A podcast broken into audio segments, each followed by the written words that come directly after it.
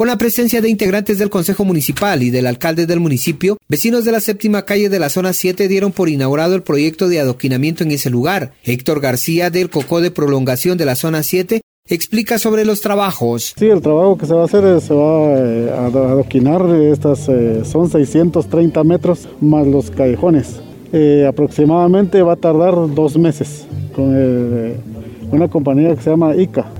¿Cómo se salen los recursos? ¿Cómo se obtienen? sí, la verdad es que como bien decía el señor alcalde, va, la unión hace la fuerza. Y como vecinos, pues en sí, estas calles han sido abandonadas, ha estado el Ministerio Público, salones, eh, derecho de la, Oficina de Derecho de la Mujer, y la verdad es que ya los vecinos pues están cansados de, este polvo. Cuando llueve se hacen unas grandes lagunas.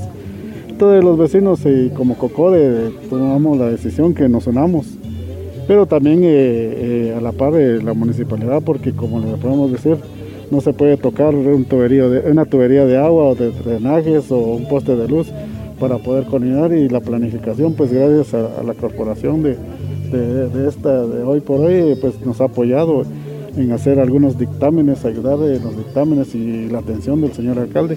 Pues solo como vecinos, pues nos hubiera sido imposible, porque como vecinos, pues decimos lo hacemos, pero ¿qué le va a dar mantenimiento a las calles? ¿Qué le va a dar mantenimiento a lo que son drenajes? Entonces por eso es de que también eh, estamos aquí pidiéndole el apoyo al señor alcalde. ¿Cuánto lograron recaudar ustedes entre vecinos? Eh, la verdad es de que más o menos son como 300 mil y, fracciones de dinero lo que se va a invertir. En, cada vecino va a aportar la parte de su, su ¿Es suficiente para culminar el proyecto en su totalidad? Sí, gracias a Dios es lo que nosotros ya hemos, como le digo, nos hemos sentado, hemos estado dialogando con el vecino y nos ha llevado tiempo. Hemos analizado bien la situación y gracias a Dios todos están, todos los vecinos están de acuerdo a lo que se está haciendo hoy. La municipalidad de Quetzaltenango brindará el apoyo en la supervisión de los trabajos en el sector. Los fondos en su totalidad fueron puestos por los vecinos. La noticia siempre antes por sucesos de Estéreo 100, Henry Popam.